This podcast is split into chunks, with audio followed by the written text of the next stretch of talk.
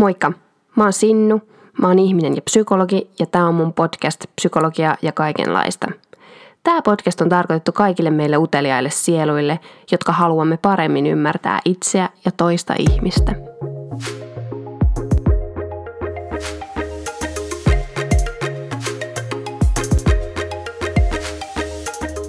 Tämä on mun podcastin ensimmäinen jakso ja mä olen todella innoissani tästä, koska mä rakastan podcasteja ja mä haluan itsekin tehdä podcastia. Mä ajattelen, että tässä podcastissa omien henkilökohtaisten kokemuksieni kautta ja ehkä sitten ammatillisen näkökulmankin siivittämänä, niin mä pohdin näitä erilaisia aiheita. Mulla on hirveästi aiheita mielessä parisuhteisiin ja työelämään ja psykologiuteen liittyen, uskontoihin, mielenterveyteen, no katsotaan mitä kaikkea tuleekaan mieleen, mutta tämä podcast julkaistaan joka viikko ja mulla on aina joka toinen viikko vaihtuva vieras tässä mun kanssa keskustelemassa, joku mielenkiintoinen kokemusasiantuntijuutta omaava henkilö.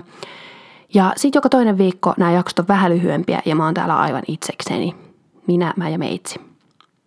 Mä hoksasin, että mun tähän ensimmäiseen jaksoon tuli aika synkään kuuloinen aihe, tai ehkä stereotyyppisesti ajateltuna synkään kuuloinen aihe. Mulle tää ei ole synkään kuuloinen aihe, koska mun mielestä on niin tärkeä, mä halusin aloittaa tällä, koska tää on mun mielestä kaikista tärkein mun aiheista. Ja tää on niin syvällinen, että mä ajattelen, että mä varmaan jatkan tästä aiheesta jonkun verran niin kuin vielä myöhemmissä podcasteissa, että tää on nyt sellainen pintaraapasu ja niin kuin yleispäteviä juttuja, mitä mä nyt tässä jaksossa höpöttelen ja kerron.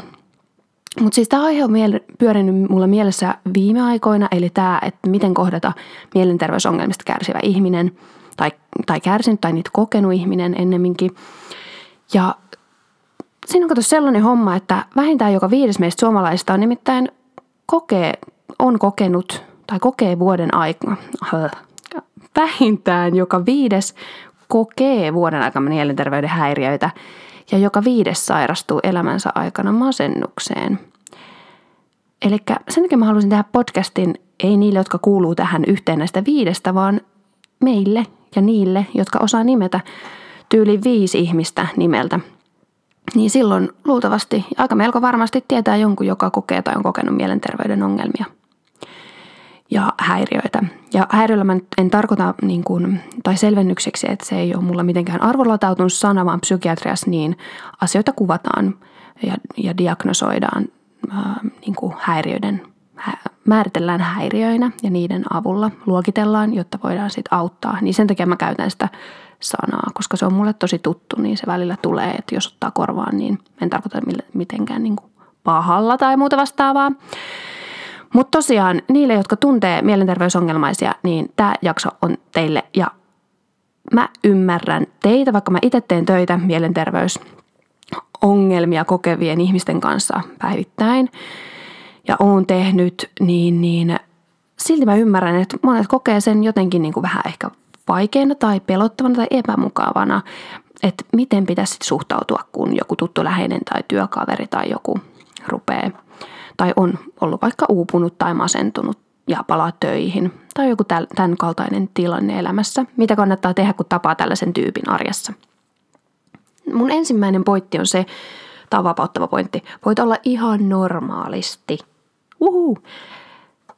Ja tämä on jotenkin mä koen, että tämä on tärkeä pointti sen takia, että koska usein mielenterveysongelmia kokee, vaikka masentuneen ihmisen sen ajattelun taustalla voi olla jo valmiiksi sellainen pelko tai huoli siitä, että jos mä kerron mun ongelmista tai tästä mun mielen ongelmasta, niin muiden käyttäytyminen mua kohtaan muuttuu. Ei suutu, toivottavasti kukaan, mutta muuttuu.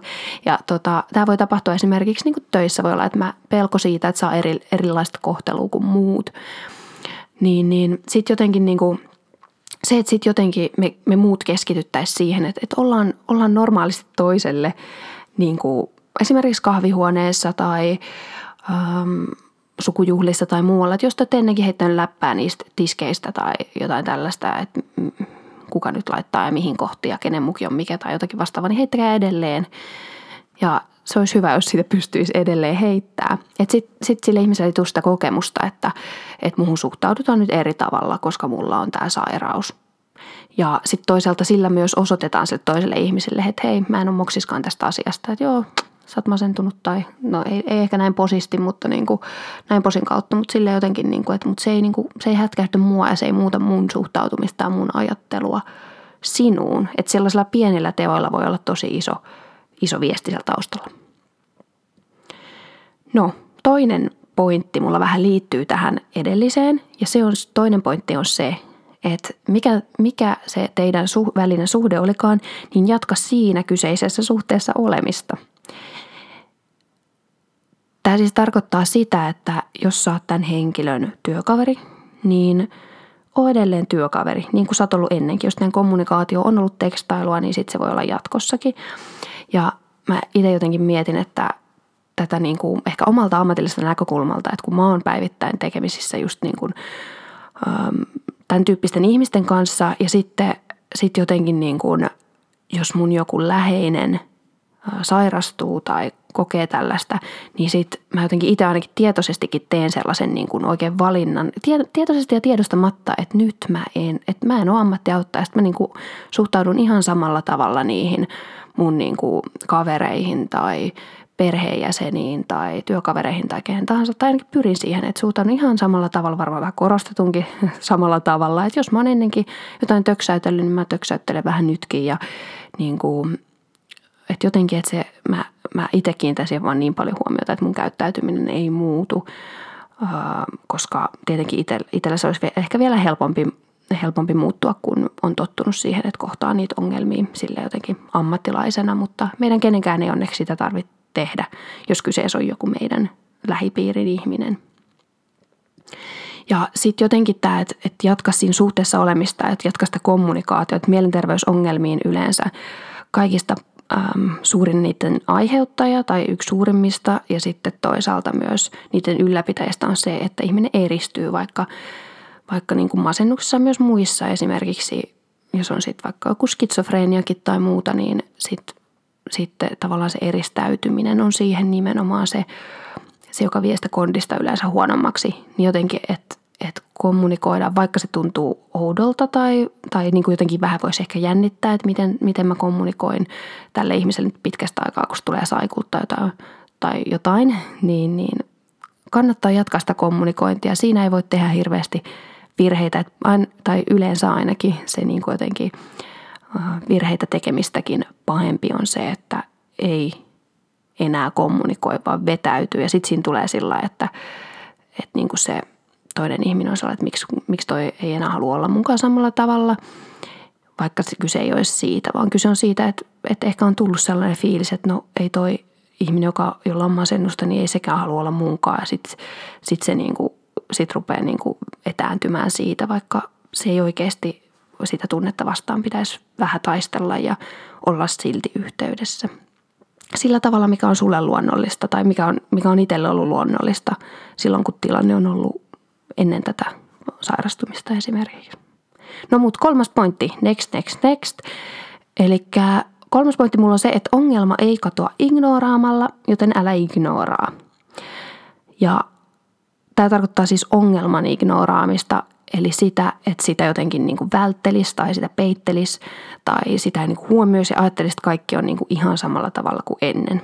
Et toisaalta vaikka pitää olla niin kuin ennen, niin ei saa olla niin kuin ennen. No, jotenkin silleen, koittakaa kestää, mutta siis joka tapauksessa että sitä ongelmaa ei ignorata, koska se myös vaikuttaa sen ihmisen elämään niin paljon. Että jotenkin se voi vaikuttaa siihen, että hän vaatii muilta enemmän kärsivällisyyttä tai hän vaatii niin kuin stressittömämpää ympäristöä, vaikka töissä tai jotain muuta erityisjärjestelyä ehkä. Ja yleensä sitten niinku, että se on hyvä kysyä, että miten tämä vaikuttaa sun olemiseen ja onko täällä töissä vaikka joku, mikä ylläpitää tätä ongelmaa jotenkin niinku, että saadaan ehkä sellaistakin informaatiota sieltä. Mutta siis pointtina se, että se on tärkeää, että se ihminen saa itse määritellä ja oman kokemuksen kautta määritellä sen, että niin kuin, miten muhun suhtaudutaan ja mikä mun ongelma on, ettei kukaan sitten niin kuin sanoisi ylhäältä päin tai tulisi silleen niin kuin jollain asenteella, että sulla on masennus, niin sen takia sä oot tällainen ja tällainen ja tällainen. ja tämä varmaan vaikuttaa sulla näin ja näin ja näin, niin ensinnäkään ei välttämättä sanota, että sulla on masennus, jos ei olla niin kuin jotenkin varmoja siitä, että se ihminen on vaikka sujut itse sen asian kanssa, että hänellä on masennus tai että hän identifioi oikeasti itsensä niin kuin masennuksen kautta tai että hän sairastaa sitä. Ja tällaisia juttuja, että kannattaa kuulostella, että millaisia sanoja vaikka se ihminen itse käyttää siitä omasta mielentilasta ja hyvin omasta voinnistaan. Ja sitten niinku jutella niillä, että olla silleen sensitiivinen, mutta samalla ei ignorata ongelmaa, joka voi vaikuttaa ihmiseen. Ja yleensä ihmiset haluaa myös, että ympärillä olevat tietäisi, että on ollut vaikeaa esimerkiksi. No 4. pointti, mikä mulla on, niin on se, että voiko siitä puhua? Siitä voi puhua. Mun mielestä näistä mielenterveydellisistä ongelmista voisi, mä en tiedä elänkö mä niinku ihan jossain idealistimaailmassa, että mä haluaisin, niinku, että niistä voisi puhua. Kyllä mä elän, koska kyllä mulla on itselläkin ollut sellainen tilanne elämässäni, että mä oon ollut tosi uupunut ja sitten mä oon ollut, että en mä nyt töistä tätä voisi sanoa tai en mä nyt tästä voi kellekään kertoa, että mä handlaan tän itse. Niin mä vastustan siis tätä ajatusmallia. Koska mä haluaisin, että niin kuin tästä voisi puhua yhtä hyvin, mitä puhutaan niin kuin somaattisista, fyysisistä sairauksista. Että sitä pitäisi kyllä niin kuin murtaa, että ne, jotka kokee tätä, niin vois siitä puhua. Ja samoin mun mielestä pitää murtaa niiden ympärillä olevien ihmisten sitä, että, niin kuin, että siitä voi kysyä myös mun mielestä niin kuin psyykkisestä voinnista. Ihan samalla tavalla kuin fyysisestä voinnista voi kysyä tai ei voi kysyä, niin voi tästäkin. Ja just silleen niin kuin kuulostellen sitä toista ihmistä, kun aina tekee nämä asiat, niin silloin yleensä ihmiset tykkää puhua itsestään ja ihmiset tykkää tuoda omia niin kuin, ajatuksia esiin. No 5. pointti, eli viimeinen 5. pointti on kaikista vaikein, mutta kaikista antoisin ja tehokkain ja paras. Eli 5. pointti on, että omien ajattelutapojen tutkailu. Tutkaile omia ajattelutapoja. Joo.